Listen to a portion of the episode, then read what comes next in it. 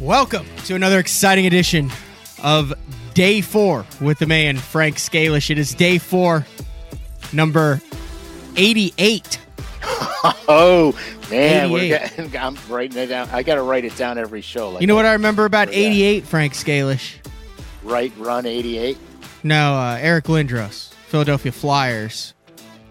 Big, uh, I was a big Lindros fan. Aside from you know also Gretzky and Jagr growing up, but Eric Lindros was 88, and I was a young young lad, and my parents took me to see Eric Lindros play in St. Louis.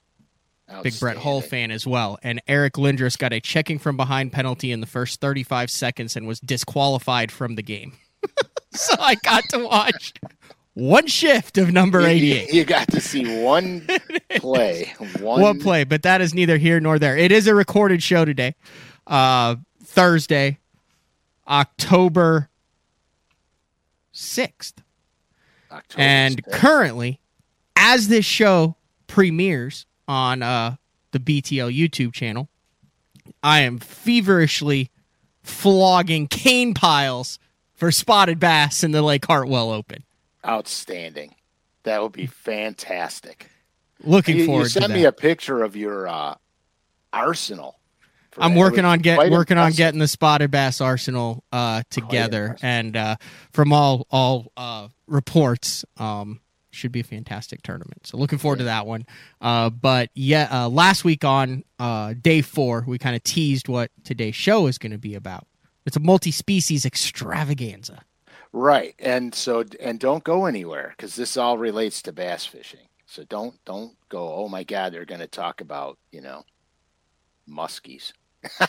We talk about a lot of things. We're talking about a ton of things, and I have a few little props uh, put Really? together. Yeah, little props. I Not- like day four not- props. Yeah, day four props are exciting. Um, dude, you gotta try. You gotta try that uh, forward-facing sonar minnow for yum on them spotted bass. Yeah, that should work. Dude, they those I feel things- like there's been a few that have been fooled on Hartwell by it, perhaps by a man from Oklahoma it's a in very the recent year. possibility. It's a very dude. Those things look alive, man. They they they look good. I, I'm very excited because um, I'm getting everything in the boat is finally getting tweaked up, and I can start getting on Lake Erie again, and so I am like very excited to fish those things for some Great Lake smallmouths. I'm really excited about it. Awesome. The, the other thing I'm going to do with I'll talk about the other thing I'm going to do with those in a, in a little while. Okay. Also, there is a, a correlation with uh, uh, how fishing for other species can enhance your bass fishing uh, as an overall. With uh, some of the specials that are going on on LureNet, like we always do, we uh, we kick off the show with uh, how your Yeah. wife, how you can hide uh, purchases from your wife or significant other. exactly. Just have this stuff shipped to work. I have had that. I had a buddy who's like, "Hey, package coming to your house." exactly, hundred percent. Hey, why did you get five BB ones in the mail yesterday? Oh, that's for work. So yeah, so you know, re- remember too because I forgot last week.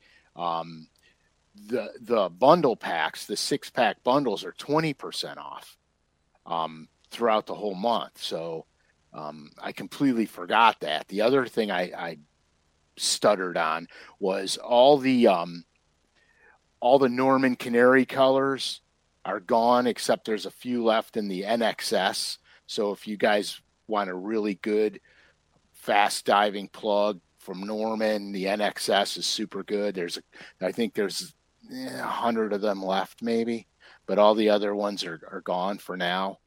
And I say for now because it's temporary. Um, and then of course it's October 6th through the 12th. It's crappie time uh, for the fall sale. Crappie jigs, crappie plastics, and crappie crankbaits. Heck yeah, crappie crankbaits. I've never, I've never done the crappie crankbait thing. I feel like that's a little bit above my skill level. No, actually, dude, you would be sick fantastic at it because of your ability with forward facing sonar. So what these guys are doing, especially this time of year, um, they troll bandit 300s. It's a big bait. Dude, they murder the crappies on that bait. That bait actually, th- that bait is actually a bass bait, but um, it's turned into like a massive crappie machine. And so I did a bunch of new colors uh, for that in for crappie fishing. I saw that. I was wondering why there were some some.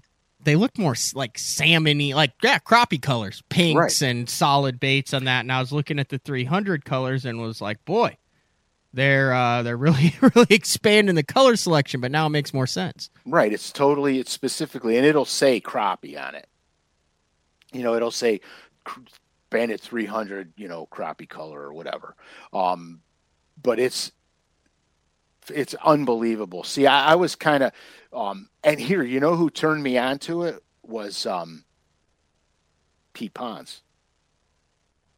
Really, Mississippi Pro. Hmm He I'm was, talking about stuff like that yeah, he was the bandit dude. and that Um, he's a great guy too. and that yep. and that. Yeah, well, you wait till you see some of my new stuff that's coming out down the pipe. You guys will freak out. Really good, high end, really good, good, good crappie colors. Um, but you know, so they they fish them suspended fish, and they troll they troll through them, um, and then they cast for them too. If they're if they're structure related, like you guys know from our bass, our structure Mhm. fishing bass shows, a lot of times the bass will pull up on a structure, especially smallmouth are notorious for this. They pull up on the structure, but then they suspend away from the structure. Um, and that's what the crappie do. Exactly what the crappie do, actually. And then you can throw the bandit 300s on them and, and slay them. I mean, just slay them. So it's really kind of cool. Neat. Uh, when we did the uh, tour through your uh, tack room and studio, it's obvious that you are not a one trick pony. It's not smallmouth, largemouth, or spots, which I guess would be three ponies, but all under the same. I'm a 50 trick pony. But you you really like the saltwater stuff. You do the ice fishing stuff. You crappie fish. You walleye fish. You Muskie. musky fish, Yeah. and it's all part of it. And uh, I, I think something that's little talked about, and there'll be some articles that I've seen out there. I know certain guys who really like to uh, crappie fish and salmon fish. There's some offshore guys like Adrian Avena does it, trout, all sorts of stuff. Yeah. Guys uh, uh, who do offshore boats, but uh, what's interesting is there's a common thread in in angling. Would you not say like like a good fisherman, a good angler is a is a good angler not just on one species. Yeah, I would. I could buy that. I could buy that 110 percent. Back in my, back in my early days of of Bassmasters, I needed I needed a break from Bassmasters. Really, I needed a break from the just the tournament grind. Um, and so I took up saltwater fly fishing because we would always it, we would always go to Florida for Bassmasters in January. Mhm. Okay. So we would be down in that area. And then we'd be in the southern states throughout pretty much most of the cold spring up north. And then we would gravitate to the lakes up north. So what was happening was um, my wife's family had a condo on Sanibel Island. And so they would always go down there early spring for vacation. I would always be on the road with Bassmasters. So I started bopping down there in between events. When they were down there, I would meet them down there.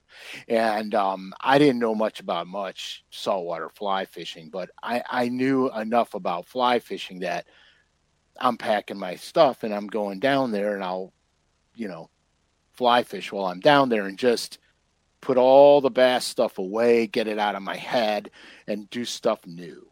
And so back in the day, um, I fished with Powell used to make fly rods prior to getting into the bass world. Powell was known for their fly rods. Um, and I had fished Powell fly rods quite a bit. Well, when when um, I got involved with Powell, I made him work on a, a switch rod for steelhead fishing.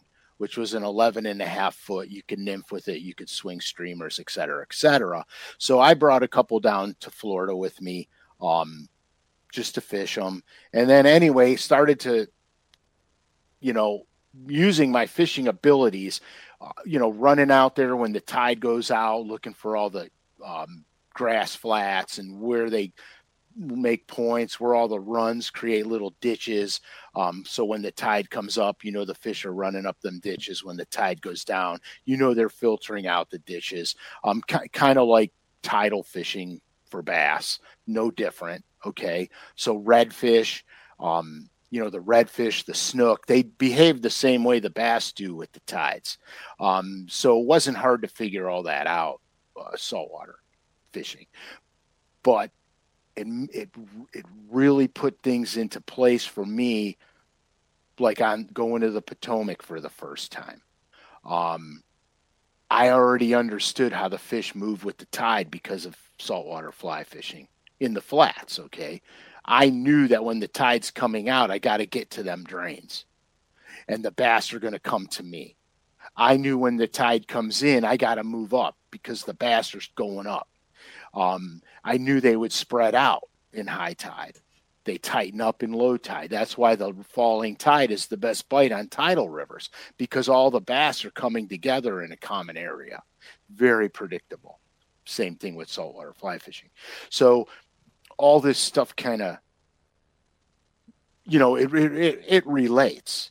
I mean, mm-hmm. fishing for other species teaches you a lot about the environment. Um, you know, let's be honest bass eat baitfish, crappie eat baitfish, right? Mm-hmm. Bass eat crappie. So if you understand how these fish move throughout the ecosystem, you understand more about where basses are going to be based on whatever system they're in. Okay. So, you know, and it's just, it's just crazy. Um, the current fishing in the rivers, for example, like I love river fishing because current makes everything 10 times more predictable.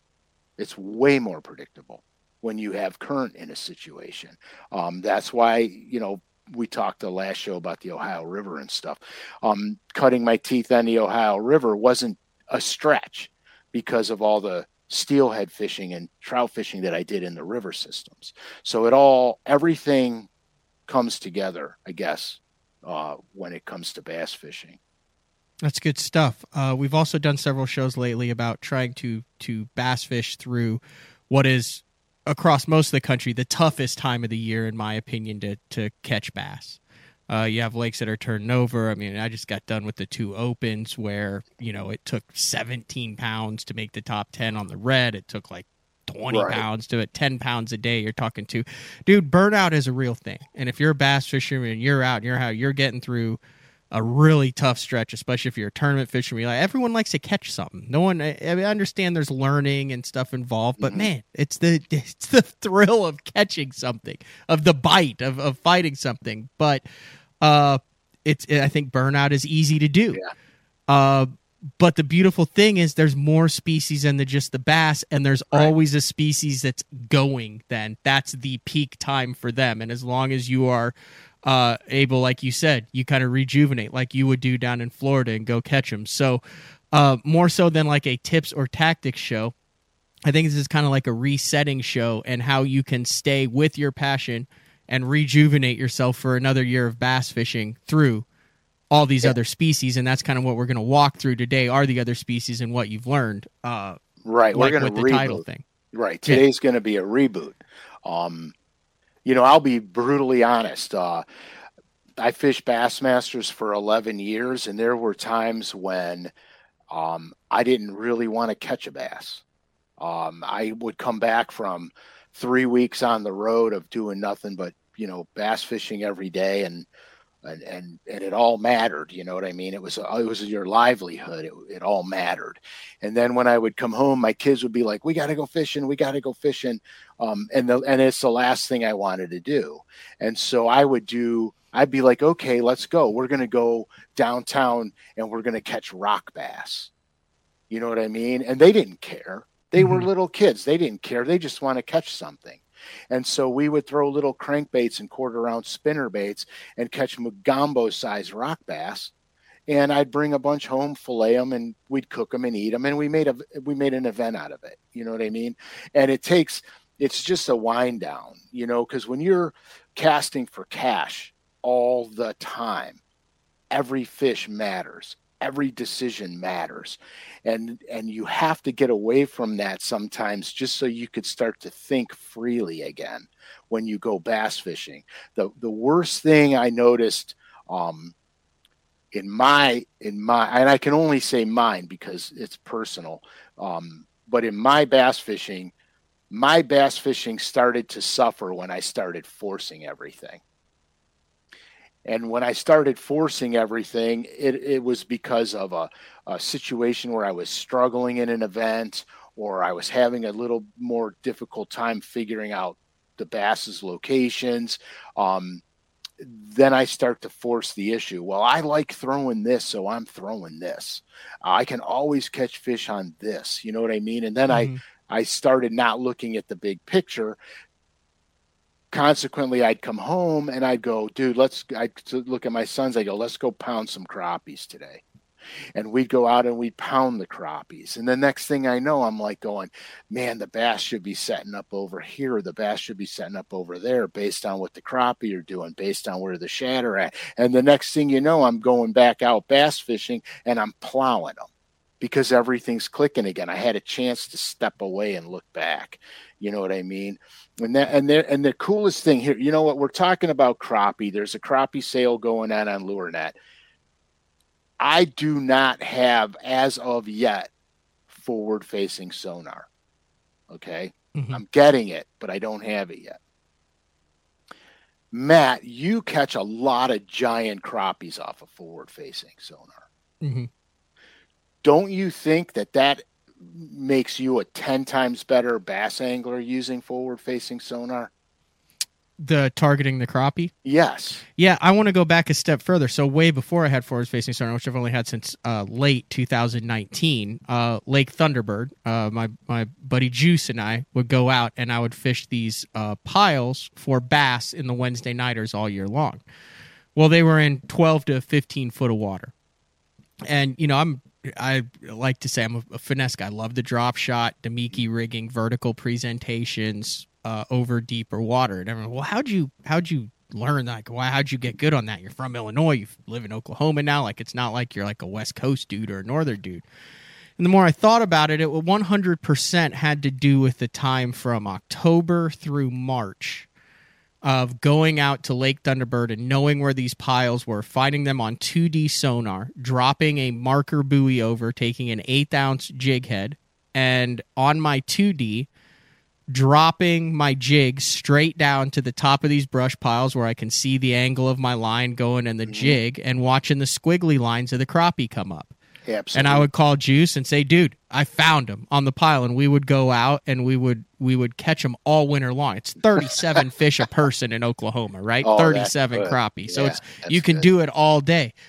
But that translated so much uh, to the bass fishing with the drop shot then because I gained the confidence of being able to go out, locate a brush pile, drop a marker buoy, put my bait directly above the target, watch the fish on 2D come up, eat it, and repeat right. it over and, and over, over and over again.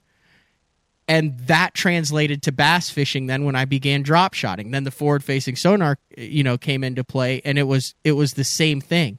It was very easy to get feedback to find fish. I think the hardest thing is if you're going out and you're trying to target bass, feedback is important. And oh, other oh, species, huge. there's other species that are so much easier to catch than bass. That's a right. matter of a fact. And when you can go out, do something, learn it, and catch those species, it becomes so much applicable then to bass fishing once you've had success with it with crappie. Right, because you can get success with it because mm-hmm. you can duplicate it. So Frankie and I, we crappie fish our brains out. And in the wintertime, it's it's all just like you said, 2D sonar, we're vertical on top of them.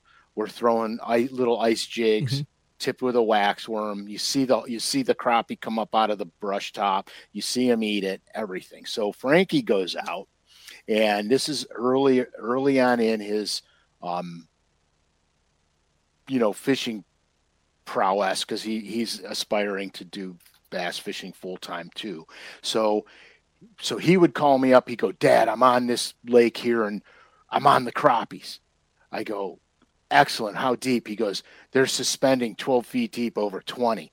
I go, are there numbers of them or are they just no they're good i said all right when do you want to go he goes let's go back tomorrow and i'd be like okay cool so he would find these crappies and then we would go out and we would m- basically maul them um, vertical 2d sonar just like you said so we're talking about how things translate so he's like dad i'm going to fish uh, um, michigan bfls um, you know most of them are on smallmouth fisheries, blah, blah, blah. Going, you know, part of Lake Erie, Lake St. Clair, Detroit River, et cetera, et cetera. And he's like, I'm really, I'm really, you know, nervous about it because I, I don't have a lot of, you know, Great Lakes smallmouth fishing except for when I'm fishing with you. I don't really have that experience. And I started laughing and he goes, What's so funny? I said, Dude, you find the walleyes in the crappie like a madman because that's what he does. He'll he'll go call me up. I'm on walleyes. So you want to mm-hmm. catch them? Yeah. I'm on crappie. You want to catch them? Yeah. I go. So you find these, you know, walleyes and these crappies like a madman. It's the same principle, only you're going to look for smallmouth instead of crappies and walleyes. And so he goes out and he does this on essentially we've I've never taken him to those areas of fishing in my life. We only fish pretty much locally on Lake Erie. I've never taken him to those places.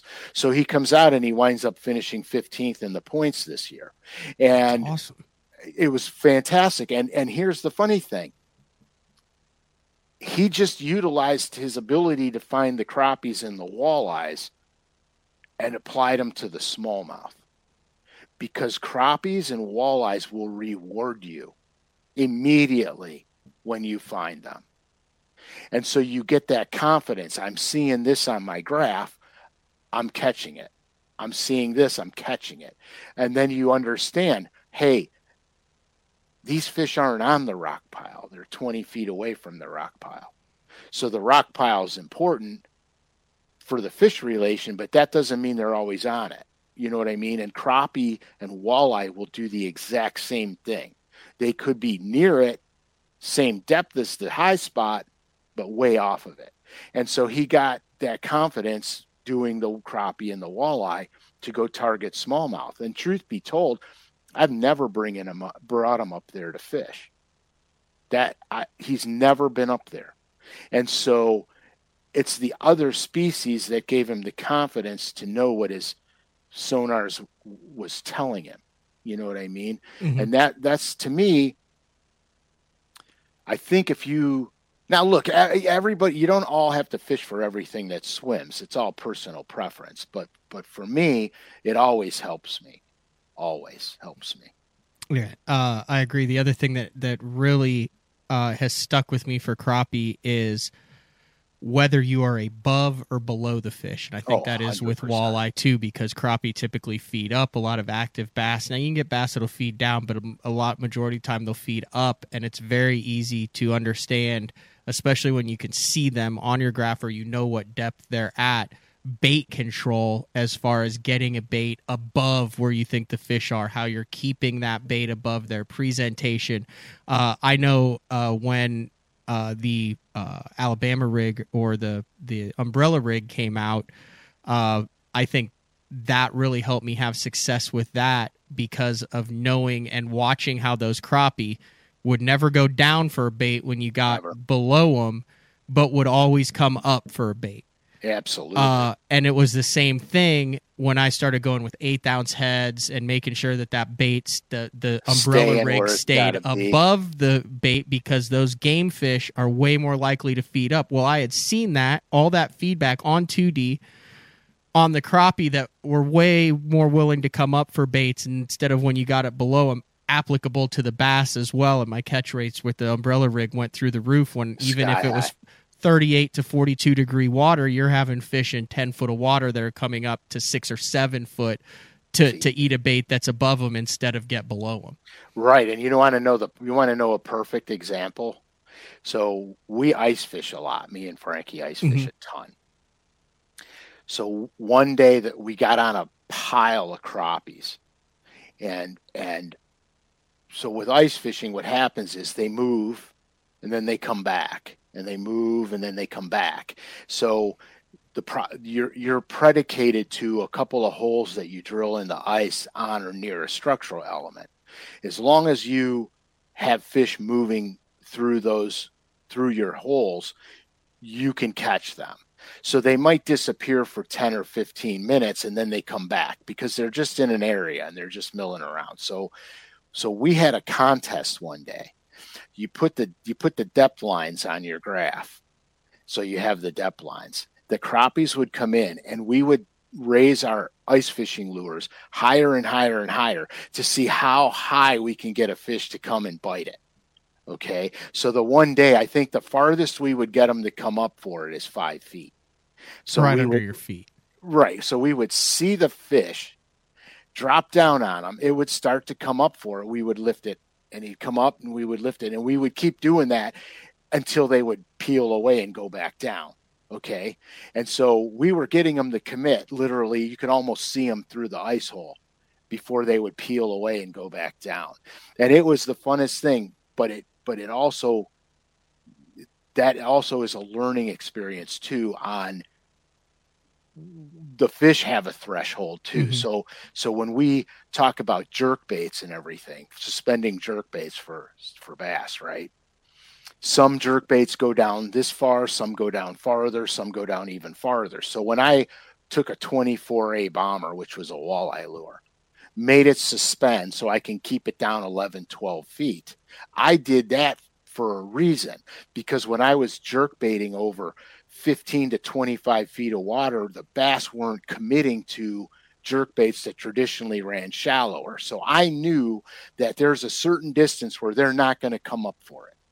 I had to get below that so the bass would come up and get it. And see, so all this stuff that we're talking about with other species, this is what clued me in onto the range. So there's a range. So I altered a bait to get me down so the deeper fish would come up to eat the jerk bait because a lot of times you can you could trigger a bass bite on a jerk bait better than you can on any other lure because you it's like a cat playing with a toy. You're teasing him to bite but if you're above his threshold where he's not going to commit you you lose the game.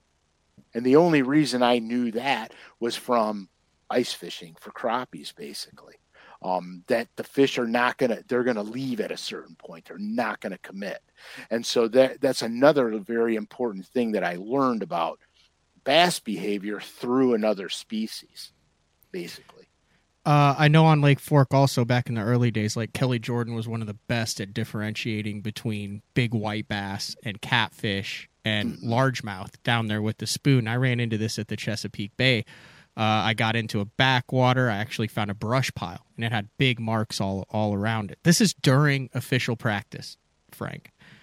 And I was I, I, I said those look like crappie to me. Well, the only reason I knew they look like crappie was because I've seen a lot of crappie on my mm-hmm. graphs. So I flipped a jig in there a couple times. I flipped a drop shot in there, and they would react to it, but I couldn't get them to bite it. I did this in official practice. I've done this before. I dug around in my boat and I took the back inch and a half out of a hand poured worm and put it on a fifth ounce Ned head. tied a loop knot, put it on eight pound test, got over it, dropped it down, shook it twice, said, Yep, they're crappie. It went donk, and it was a 14 inch crappie. Oh, nice, dude. And I reeled it in and I dropped it back down donk and this time I let it sit down there. I've got it on in practice and I watched it all and they all looked the same and I said, "Okay, this entire brush pile instead of trying to figure out or think it was bass or save it was able to tell in 5 minutes it was crop. Now I wasn't catching anything. I ended up catching like a dozen just for fun. But well, you have to. in like in like 15 minutes, like real quick. But it also then when I was able to go around and find other things, I was able to know what those fish were on those structures. Uh, same thing at Cherokee this past year. A lot of roaming fish, a lot of offshore fish, uh, and a lot of them were hybrid stripers. But I was able because I've spent a lot of time fishing for white bass and targeting white bass and seeing how they behave and what they look like when they're schooling. I was able to determine whether those were smallmouth, largemouth, stripers, or hybrids pretty quickly, and it saved me a lot of time. Right, because you're not wasting time fishing for something you can't weigh in. Yeah. Um, it's perfect. It's perfect. You know, so I mean there's a lot there's a lot to other species um of fishing. Like I I catch a lot of muskies, especially up here, um, bass fishing, tons of muskies. And I used to get completely and thoroughly annoyed when I would hook a muskie because I'd be you have to fight them. You're on you're using bass tackle. They're 48 inches long, and mm-hmm. you're battling them out, and and they, and then they trash every lure you own. Um, and it would make me out of my mind. Um, then I decided that actually I love catching them, so I'm going to actually target them. I'm gonna I'm gonna actually like legitimately musky fish. And so I started musky fishing and actually love it. It's to me, it's a ball. It's I, I don't use musky tackle. I don't use the big lures. Um, I fish for them with my bass stuff, but I'm learning how to catch them. More importantly, I'm learning how to fight them um, without steel leaders, without big line, without heavy equipment. Um, and then, and it's funny because with the steelhead fishing for with the fly rod, you're catching, you know, eight to 13, 14 pound trout on, you know, eight pound tippet material, saltwater fly fishing, same thing. You're catching these giant fish, you're fighting them, you're going crazy. Muskie, same thing. Um, when I hook big bass, it's not even a panic. I just fight them and land them. Um, I know I know what the equipment can do. I know how to tire them out faster. Uh, you know, by changing directions on them, letting them fight against the rod instead of fighting against the line. Let them fight against the rod. You're less likely to break them off. That's why you guys always hear me talk about thumbing my bait casters. Mm-hmm. I always thumb them. I never rely on the drag of a reel. The drag of the bait caster is my emergency. Like if I screw up with my thumb, the drag is the emergency. Um, it's set below the breaking point of the line, but I don't have I don't rely on it. I rely on my thumb. Um, when I f- catch muskies, that's exactly what I'm doing. I'm using my thumb. I'm not using the drag. I'm using my thumb. Um, I learned that fly fishing when you catch a big giant, you know, steelhead or a salmon on a fly rod, you're palming your fly reel to control the drag with your hand. You're not you're not totally relying on the drag of the reel. And so you do to a degree, but it's the emergency break off system. You know what I mean? The drag is there so I don't if I make a mistake, I don't break the fish off. And that's how I learned how to fight big fish with the bait caster and my thumb. And I've landed some monstrous fish on my bass tackle that you would be like, no, you can't do that. And That's it, a great point. Because if you're a bass fisherman, especially if you're from Ohio, uh, you're not used to no. a you're not used to hooking a fish that you do not have 100% control over. That's very true. I have ran into this in my exploits, and I'm sure you did too. You go down to, to Falcon, you go down to Florida, you get on Guntersville. You're dealing Amistad. Amistad. You're dealing with fish in a six to ten pound class range. That if you if you just bass fish and don't exclude, you maybe are in that situation what three four times a year if you're oh, not yeah. from there if you're from that and it is a weird feeling not having control over a fish it's a oh. weird feeling, is it not, Frank? Oh yeah, your heart's up here the whole time. You're like, oh my gosh, oh my gosh, I'm gonna lose them. I'm gonna lose them. You know what I mean? Um, and that's and and fishing for all these other big fish. I don't feel like that. I've landed 14, 15 pound steelhead on hooks so small you can't get the line through the line tie. Um, knowing that that hook's going to hold the fish as long as I do things right, that hook's holding. You know, I hear bass guys all the time. Oh, I straightened a hook out. Oh, I broke this, or oh, oh. and I'm like, I'm using the thinnest wire hook. You fought it wrong. Right. I'm using the thinnest wire hook steelhead fishing, and I've never straightened a hook out. So I don't understand. You know what I mean? If you you got to fight, the, let the rod fight the fish, not not you fight the fish. You know what I'm saying? And it sounds weird, but it's the truth. So so here, so we were on Texas one time. We were on uh, Toledo. I think it was Toledo Bend, and um, I chuck a swim bait out. There's a small stretch of standing timber. I chuck a swim bait out there and I'm slow rolling that swim bait through the standing timber and I see this big boil.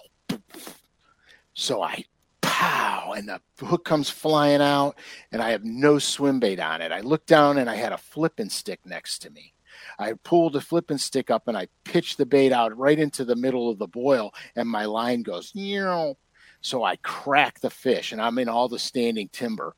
I crack the fish, and it's fighting, fighting, fighting. It's a big bass, and I and I'm just like standing on the front deck. Just I'm not even reeling him. I'm just letting him fight, letting him fight his way out of the timber. I get him out of the trees into open water, and it's game over for the bass. I got him, and I'm just standing there letting him fight. My non-boater's losing his mind.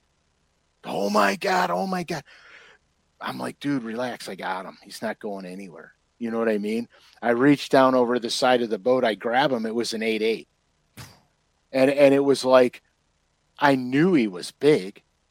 You know what I mean? But I've landed way bigger fish than that on less tackle. You know what I'm saying? Mm-hmm. Way less tackle. So it's just, you know, you learn. You don't have to be in a rush. You equipment thresholds. It's it's very rare that you get to test your equipment thresholds, especially right. if you're a tournament angler. So if you're going up north and you're not familiar with let's say six to eight pound test, a seven foot medium action spinning rod, a size one drop shot hook, right. uh, it's a very uncomfortable feeling having that smallmouth going. Rrr, rrr. One of the reasons I think I'm really comfortable up there uh, is I've tested it a lot with the light lines, uh, most notably like Lake Texoma when you're catching stripers. Now you can there you can go there and catch stripers all the time, but there's nothing better than catching 18 inch, you know, two and a half pounders all the way up to 10 or 12 pound stripers or hybrid stripers like you do at, at uh, Cherokee everyone has a, a power plant lake and in a lot of the country, a power plant lake, big white bass stripers or whatever. If you're not comfortable with that style, you can go put 10 pound braid to a six pound leader. There's zero on the line if you break it off, but it's amazing how you can test the capacity and the capabilities of your rod and reel when you have a five to seven pound striper on.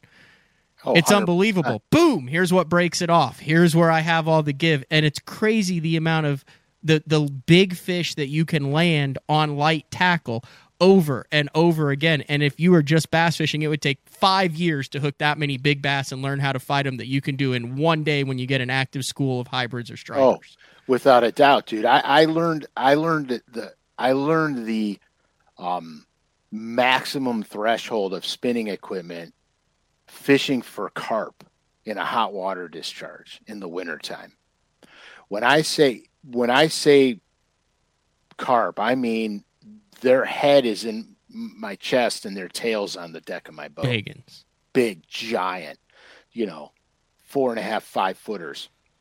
We would go in there with eight pound test, a white Mr. Twister grub, and I would dunk them in anise oil because carp have a sweet tooth and the current from the discharges would be blowing out. I'd pitch that thing up against a metal corrugated wall, just like if I was trout fishing, I'd let it swing down the current.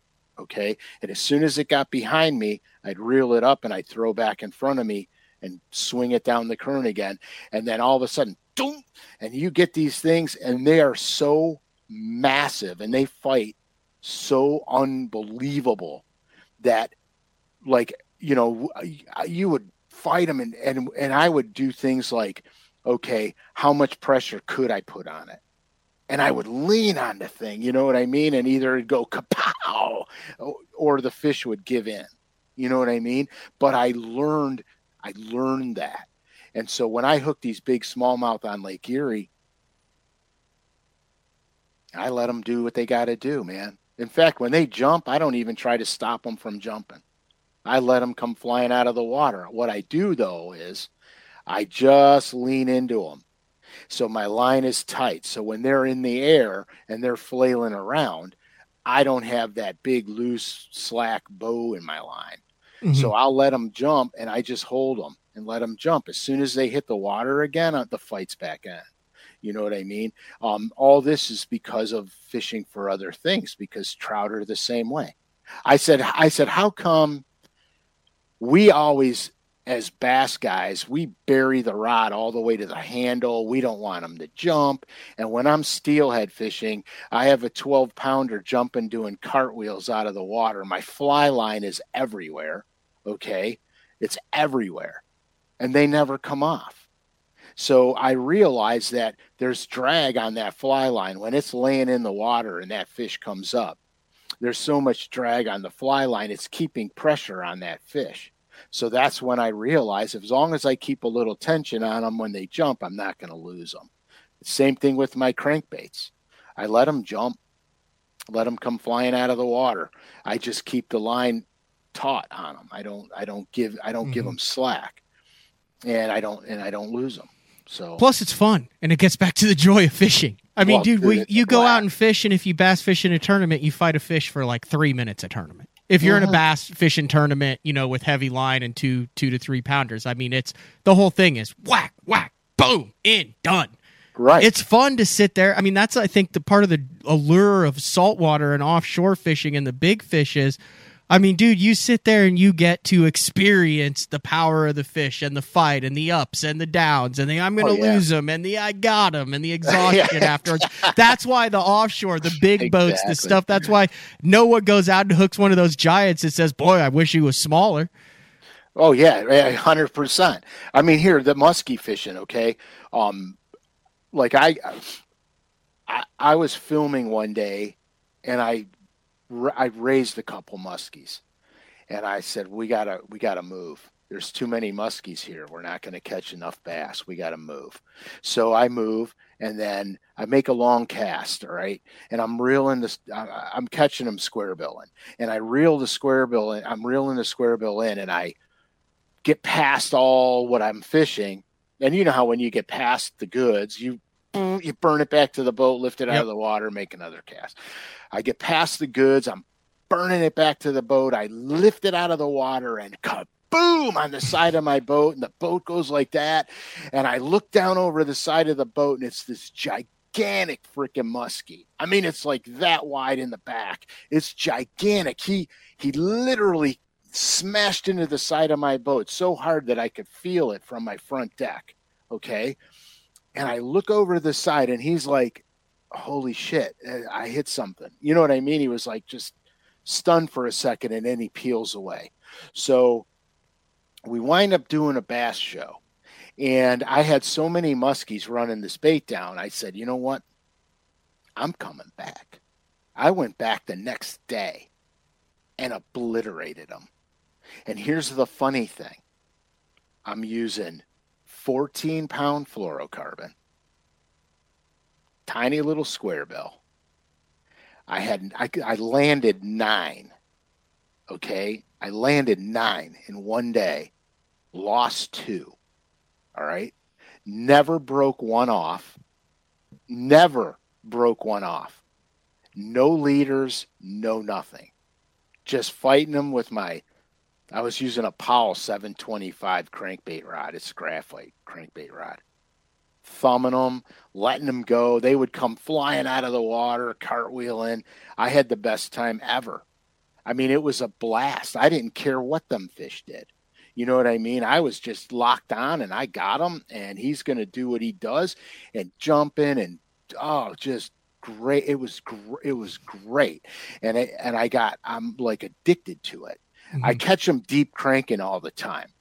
I cat there's a there's a lake in southern Ohio where where they where dude you, when they're offshore you catch them, and so I, I catch them offshore over there deep cranking, but there's nothing more exciting than catching them this far below the surface. You know what I mean? Mm-hmm. They're just they're just ballistic, um, and it's a ball. It's a lot of fun, and I don't I don't I haven't broke one off yet. Oh, now I'm gonna screw myself you're for Friday. Oh yeah, you're gonna break them all off on Friday. I know. Now Friday they're gonna choke on it, and then it's gonna be the end of it. um, what's interesting to me also is on how uh, other species you can learn from them during uh, like weird weather events too. And I learned about uh, shad kills a long time ago. Actually, blue cat fishing Oh yeah. Uh, there's a, a, lake around here that's really good for blue cats, and my buddy, I was going to film a film a show, little deal, and he's like, "Dude, we'll fill the boat." And we get out there, and he call, calls me. He says, "It's, going to suck," and I said, "Why?" He goes, "Because it was warm. It's super cold now." He said, "There's going to be a shad kill." I said, "Ah, no, it won't be that bad." well, it was like glitter, right? Oh yeah. And you know, we found some. We got we he netted the shad. We were in his boat. He knows where. You know, he's very good out there, very talented. And he sits down and he's like, "We might catch one or two. And I said, "Why?" I said, "Well, the shad kill." He said, "They're they're literally stuffed there." He goes, "We have to drive around and find an area of the lake either where there isn't a shad kill or find fish that are moving or something." And we ended up not catching anything that day at all. Uh, and then I ran into that. I've run into that scenario several times in early season bass tournaments as well. Relate it back to the blue cats bass act the same way. It's really hard to get them to bite during a shad kill.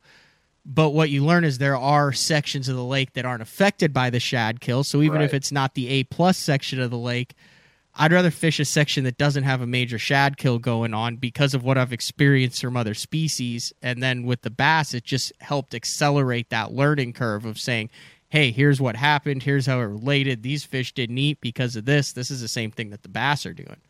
100%. I mean, it's true. It's absolutely true. You know, we talk about we talk about a lot of things and and and uh, on this show, and sometimes like today's show is not especially a deep dive into a certain technique. Today's mm-hmm. show is just very broad about fishing in general. So things that you learn, right? So I I, I go perch fishing on Lake Erie and I drop shot for them. I don't use the perch spreader with all the things. I just drop shot for them. And I, I was with a buddy of mine, and he's he's not a he's not a seasoned angler. He loves it, but mm-hmm. he's not seasoned by any stretch. So we launch the boat, and we go out, and he's like, "All the boats are over there. Why are we going the other way?" I said, "Do you think that's the only place in the lake where there's a perch?" You know what I mean? We're going away because I don't want to be near all those guys. So we're going to go in a different place and we're going to look for them. So I know that there's certain times when the mud flats are really good because of all the bugs and stuff that come out of the mud flats and the perch feed on those little tiny shrimp and you know little bugs that come out of the mud. So we go over there and I'm just I drop my trolling motor and I start trolling motor around and he's like, dude, what are we doing, man? I said, take a deep breath, man. When we find them, we're gonna slaughter them. And so sure enough, I'm trolling motoring around and they stack vertically. Um, they look like just mm-hmm. like that. So I go, oh, there they are. Drop the drop shot down, got them, fight them, reel them in. So I had taken these. Um, I remember, you know, the floating fly for that we fish in the cold weather for yeah for smallies yeah, yeah, and stuff, float and fly. So I had made drop shot hooks to look like the float and fly. So if I if they took my minnow off the back of it, I still had a minnow you know representation mm-hmm. there and so i was catching them on basically on a float and fly but not with the jig head just tied on a hook and um, i got to thinking about that i'm like man i i could make flies like that for drop shot and for smallmouth then I wouldn't have to change soft plastics every five minutes. So I made some and and little prop. We got little props today. So I made some and I talked about these float and fly, I mean these drop shot flies for smallmouth in another episode. So I, I got some so I could show them to you guys. So that's my emerald shatter, emerald shiner pattern, right? Gorgeous. There. Okay, so you can see it's translucent. Okay, it's got the gut bag that I like to put on there so much.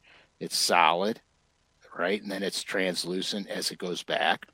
When the thing gets wet, it really teardrops. It really makes a good teardrop, and That'll it's really it's a good screenshot for the lead of the show right there. what me sucking on a fly.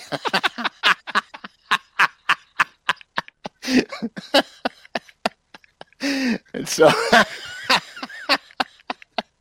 anyway, so that's the that's the shape it makes. Lo and behold, it works, and the smallmouths love the thing. Okay, so then I then I did the perch. I made a perch pattern also for, and I did this basically for like Oneida and Champlain. Oh. Made, made the perch pattern. Okay. I'd like to see what that looks like uh, wetted down, Uncle Frank. I'm not doing it anymore. I'm not doing it. I may be good at it, but I'm not doing it. so anyway, so but but the but all the but all the fly fishing and stuff that I do um, lended itself well for me to, to do that stuff and, and experiment, get a little bit outside the box, mm-hmm. have something somebody else doesn't have. Mm-hmm. So I did a photo shoot, and in fact, um, it was on Ouachita. and I was on a different lake. Everybody went to Ouachita. I went to a different lake, and then um, I was catching the tar out of fish, but they were all small, pound and a half to three pounders, very small. So I get a phone call, and one of the guys says, "Dude, get your butt up here. They're on the beds hard right now." So I'm like, man, by, I'm I'm I'm an hour and 45 minutes away. By the time I get there, I'm gonna have two hours of daylight to fish. So and, and we had you know writers with us. We were doing shows for uh, I mean, we were doing a writers event. So I said, okay, we're going. I looked at my my uh, my writer and I said, we're going to make a road trip. Let's go. So we zoom off the lake we're on. We pack everything up. Off we go to Ouachita. Now I've never been on Ouachita in my life. So we launched the boat and I'm idling out of the uh, marina that we launched in. And I go, holy crap. And he goes, what? I go, look at the size of those bedders over there.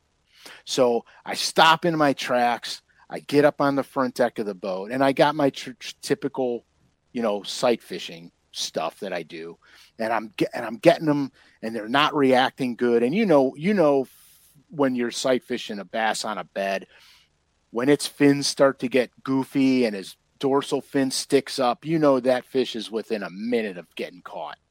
Okay. So they're not they're not reacting right. So I I tied um it's very similar to the to the drop shot fly, but it's made with different material and I made bluegills. So the, the flies actually look like bluegills, okay? So I I said, "Holy crap, I got an idea. Wait a minute." And the guy goes, "What are you doing?" So I get a rod out. It had 17 pound fluorocarbon on it. I rigged up a drop shot with this bluegill fly on 17 pound fluorocarbon. And I go, watch this. And I pitch that bluegill fly into the bed and I let it, I killed it. I gave it slack, and that bluegill fly starts to nose down in the bed. This five pounder comes out of nowhere and just engulfs this thing. And of course, I got 17 pound fluorocarbon on. So I'm like, whack, you know what I mean? And I get, I land the fish. Well, I go down, there's a series of about six beds in this one little corner. I go down there and I pluck every single one of them off the bed on that bluegill fly, except for one. One of them I couldn't catch. He just wasn't a catchable one. Dude, it was uh, and the guy wrote the whole story. It was in Bassmasters. It was either in Bassmasters or Bassin um, about this fly. And I and I and basically that fly I tied was an imitation of a Enrique Puglisi saltwater fly he they tied a pilchard out of this um, puglisi fiber. Okay, it holds its shape really good. In fact, it holds its shape good enough you could trim it with scissors. So I made them bluegill shaped. Dude, it was twisted. It was twisted. So that was always one of my secret weapons when I sight fish was the bluegill flies. That's fantastic. I feel like the Whopper Plopper is kind of a crossover bait. The, Absolutely, uh, Alabama rig's a crossover bait from saltwater and striper trolling. I hundred percent. The Alabama rig is a, a, crossover bait. There's so many baits that are that are. Uh, I think Larry Dahlberg with the Whopper Plopper. That was a. I mean, eh, whatever. This this current iteration of the Whopper Plopper was designed mainly for muskie. Correct. It was. Uh, there's a lot of crossover baits that people don't understand. Right. And and um well hell, I mean look at the look at the cotton cordell pencil popper. Stripers, right? As a striper bait. Saltwater striper bait. Hundred percent. So was the redfin. The oh, redfin was a striper bait. That's interesting. Uh, one of the things that I do want to wrap up, and you've mentioned it, we've mentioned it throughout the show. I know you're big on steelhead. I know you're big on trout with the fly fishing. Uh, the current if you're if you're a guy who's not used to fishing current you're going somewhere where there's current i struggled with this and i still struggle with it but my time spent in colorado chasing brook trout uh, and cutthroats and my time spent in alaska fishing for rainbow trout and and uh, silvers mm-hmm. uh, and my time on the little stream fishing for catfish next to where i grew up too it seems like uh, current is very predictable and regardless of what species you're targeting there are certain truths with current that can relate. So then when you have an event like a steve kennedy below the pickwick dam or an alabama river edwin evers event or you know any of those cr- crazy river events there's certain guys who just get it. And i'm like well those are guys who fish for a lot of different species. And current is is very intimidating, but also very predictable, e- predictable and educational with other species. And you probably know that more than anybody. What are some basics on on current that anybody who has a stream, river, whether it's a creek chub, bluegill, trout, right? So the first thing you got to understand with river systems is you have to you have to understand what can cause an eddy, which is a current break. I've seen steelhead sit behind a boulder the size of a baseball in current so strong I could not wade across the river. And they sit behind this thing and they don't move an inch. They're not even fighting it. Every now and then you'll just see them do that, and then they go. And the and the rock is that big. Okay, Size so what ha- Yeah. So what happens is the current hits the rock. It goes up over the rock because the rock is this big the current break behind it might be that big. Mm-hmm. You know what I mean? So what I learned is that the smallest thing can create a current break. Then I see how the fish relate to the current break. What I didn't know um, until I started fly fishing, you know, for steelhead and trout, there's also a current break in front of a big boulder. There'll be a current break right in front of the boulder. And a lot of the aggressive fish will sit in front of the boulder and everything that gets washed down current, that's what they're feeding on. Your non-aggressive ones will take refuge behind. You talk about that all the time with smallmouth on the front mm-hmm. edge of the current break. That you always that's 100%. where you're always going to start. 100%. But you can't visually see it. But if you're stream fishing for it, you can actually see the dang you fish in oh, front oh, of the it. rock. Right, and you can't believe they're sitting there. Um, you just can't believe they're sitting there because the current is. I'm talking. We're talking current here um, and they just sit there. Like there's nothing in like there's like it's nothing. They just mm-hmm. sit there. You know what i mean? And then you swing your streamer and you have your streamer swing by them so if this is the boulder and the fish is here and the current's going this way you string your swing your streamer so your streamer starts to swing and goes in front of the rock like that. And as soon as that streamer starts to make that turn that fish comes up and smokes that thing Mm-hmm. And so that's that's the other thing I learned is that when I'm fishing in current, my boat position how I want that boat to be positioned. I'm always casting upstream, bringing it downstream. I'm I'm very rarely in my bass fishing days, if the current's going that way, a- am I casting against the current? Because in in nature, fish will use current. If you've ever seen, I've seen fish position themselves. They're upstream and they let the current push them back, and they go back, and then they recorrect themselves and they get back in shape. Seen on the White River. Right. Oh, the dude, I, I that's my bucket list. I I want to fish for brown trout on.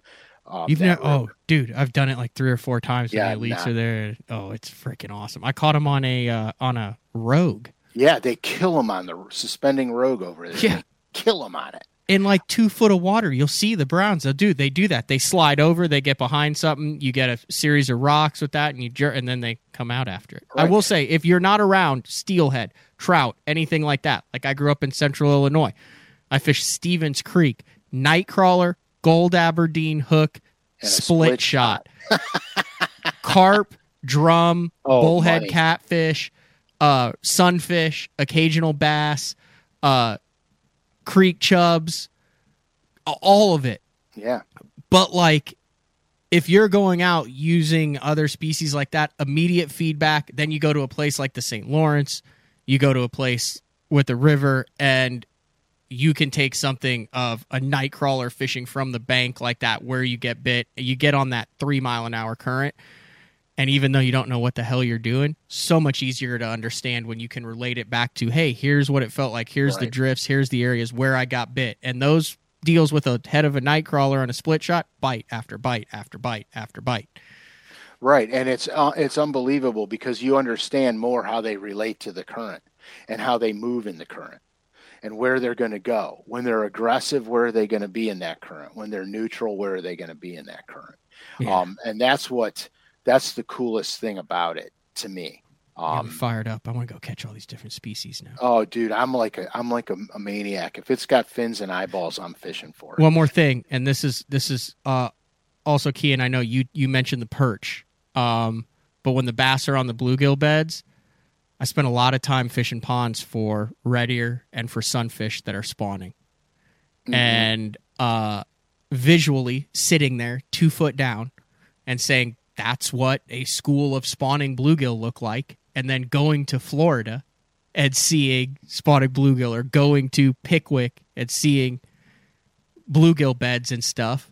Right. When i when i fish that i'm like dude i know what it looks like down there now. It's not just this weird thing like what do you mean the bluegill are spawning? Like i know what they're doing with their little circles in there and how you've got a male and a female and how they're aggressive and how there's one in each of the little deals and how the bass sit on the outside. Because on the pond you can sit there and look at it and they wait for opportune times. I'm visualizing what's happening in big tournament situations based on me going out and catching a bucket full of red ears. Yeah, because there's a lot of bass tournaments that are predicated around the bluegill spawn, and the bluegills don't spawn once a year they can spawn two to three times a year. And, and there usually is a second bluegill spawn, especially on Guntersville. Um, I learned that on Guntersville. I was there one time and they're like, yeah, we're fishing the bluegill spawn. I'm like, what? The bluegills are done spawning, dude. And they're like, no, they spawn in the summer here. And sure enough, you know, you side image it, you could see it instantly um, because they're not like bass beds. Bluegill beds are right on top of each other. All looks like a bunch of contact lenses. Honeycomb. Yeah, it's just like a bunch of contact lenses all on the bottom of the lake. Bass beds will be one here and one there and one here and one there, and there's they're random. You know what I mean? Um, but the bluegill beds are like you you spot them a mile away. It's fantastic, actually. Very cool stuff. Fish. I do too, man. I got my I got my crappie box here. I wasn't even gonna pull it out. let's see. Let's see what's in it there, Uncle Frank. But that's the crappie box. So so so here's the deal. So here's something I started doing. Here's something I started. my kid's gonna kill me. He, here's something I started doing a, a couple years ago. I want to catch big crappies, and here our crappie fishing isn't like what you guys got down where you're at like a big crappie here is a 13 inch or a 14 inch is a really good crappie. So we so nor, ordinarily I'll have a, a road runner or a little jig That's like a with a- Jimmy Houston bait that he made famous. Yeah, I'll have a road runner or a little jig oh, with a Bobby Garland um, baby shad on it. Yeah, that's a So that's my j- jig head with the Bobby Garland baby shad, and my Roadrunner. I got to have one rigged up here. little little kicker blade on the back for a little bit of flash. Yeah. So so uh, anyway, I got I got one here. So anyway, so then so with the Roadrunner, I do the same thing. I put the Bobby Garland baby shad on on the Roadrunner, and this is how I fish it. Okay, and it's fantastic for us because a lot of our crappies, you know, a lot of our crappies are, you know, nine ten inches for Mhm. the most part, and then every now and then you get into some big ones. Well, I learned that I could start targeting bigger crappies. So what I did was I took the little pulse minnow, the yum pulse minnow, and cut the head off of it and put put it on the Roadrunner. Okay, this is this bait here is I'm going to tell you guys exactly how long this bait here is. Well, all you're doing there is practicing for a spotted bass tournament where they're eating an underspin. Hundred percent. So this is two and a half inch bait right here. That's a two and a half inch bait. Okay. Slaughter the crappies on this thing. And I catch the walleyes on it too. On these inland lakes, when the walleyes get into the grass beds, forget it. Forget it. So when I go to the spotted bass lakes, I'm already I'm dialed in. I know exactly what I'm doing. You know what I mean? And I even throw that on that Roadrunner setup on some of the spotted bass lakes too, because that becomes more of a subtle approach for the spots. But here, I would never have thought about that unless I was crappie fishing. You, Mhm. you know what I mean? And that Roadrunner catches a ton of spotted bass. I mean, a ton. So I'll use the, you know, the Bobby Garland. I'll use the Pulse minnow on it. I, am I'm, I'm excited about the forward facing sonar minnow because that's what I'm going to start throwing on that. Because now I could appeal to a bigger size crappie, but I can also catch bass on it. And that's way more subtle than a big giant underspin. Way more subtle. Dude, we covered a lot in this show. I know. Not bad for There's a, a lot of information there. A lot of different species. We didn't even get into how if you hate drop shot and just go fish a pier that has sheep's head on it I know. with Isn't a fiddler crab. Oh, that is money, dude. That, and those things are so good to eat. Yeah. And they're so hard to hook because they literally have teeth and you learn the difference teeth. on the bite and Yeah, they're like human teeth. So I did a dumb thing with I did a dumb thing with a sheephead, and I did a dumb thing with the the beak beak billed pufferfish, Yeah. oh, they don't let go. dude. So no, no. So the first time, okay, the first time I caught a sheep's head, saltwater sheep's Yeah. head. Um, East Coast. yeah, I was I was actually at Sanibel, believe it or not. Um, I'm like, what the hell? Because I got this thing and I'm looking at its mouth and it's got teeth like my teeth, only probably better than my teeth. And I'm like, what? I'm like, what the what the hell? It's got human teeth. You know what I mean? And, my- and my Clouser minnow's jammed in there. So I grabbed the eyes of the Clouser minnow and I'm monkeying around, monkeying around, and it and it kind of opened up its mouth a little bit. Dude, I stuck my finger in that thing's mouth forget it. Forget it. Forget it. They, they, it's like a pit bull. And I, I was like, They "Holy eat barnacles. Oh, dude, it lit me up, man. I was like, holy crap. But um, but it, was a cool, it's a cool fish. I mean, it's a really cool looking fish. And then I did the same thing with one of those beak The pufferfish. puffer fish with the beaks on them. I couldn't get my fly out, and I was just being real ginger like that. And I and I went in too far, and he got me and took a chunk of meat off of my finger. But yeah, that's stupid, but it was fun. That's good stuff. If you want to get in on the crappie stuff, once again, this is the week for fall. What is it called? It's it's uh, the uh, fall in love with fishing sale on lurenet.com. And this week, October 6th through the 12th, it's all about crappie. Um, and the and the six pack bundles 20% off, so don't don't miss out on that. Um, those, those bundles are sweet because you get them below retail. I mean, You can't beat it. Oh, and, Yeah, and Uncle Frank, all capital letters. Uncle Frank, one word. Powell rods. Go to their website. All right. You had to catch one fish, not a bass, for the rest of your life.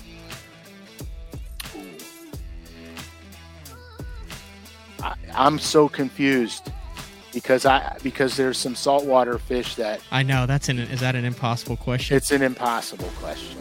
That's fair enough. You don't have to answer because once I ask it, I knew that I would, was going to answer it, and I can't answer it either.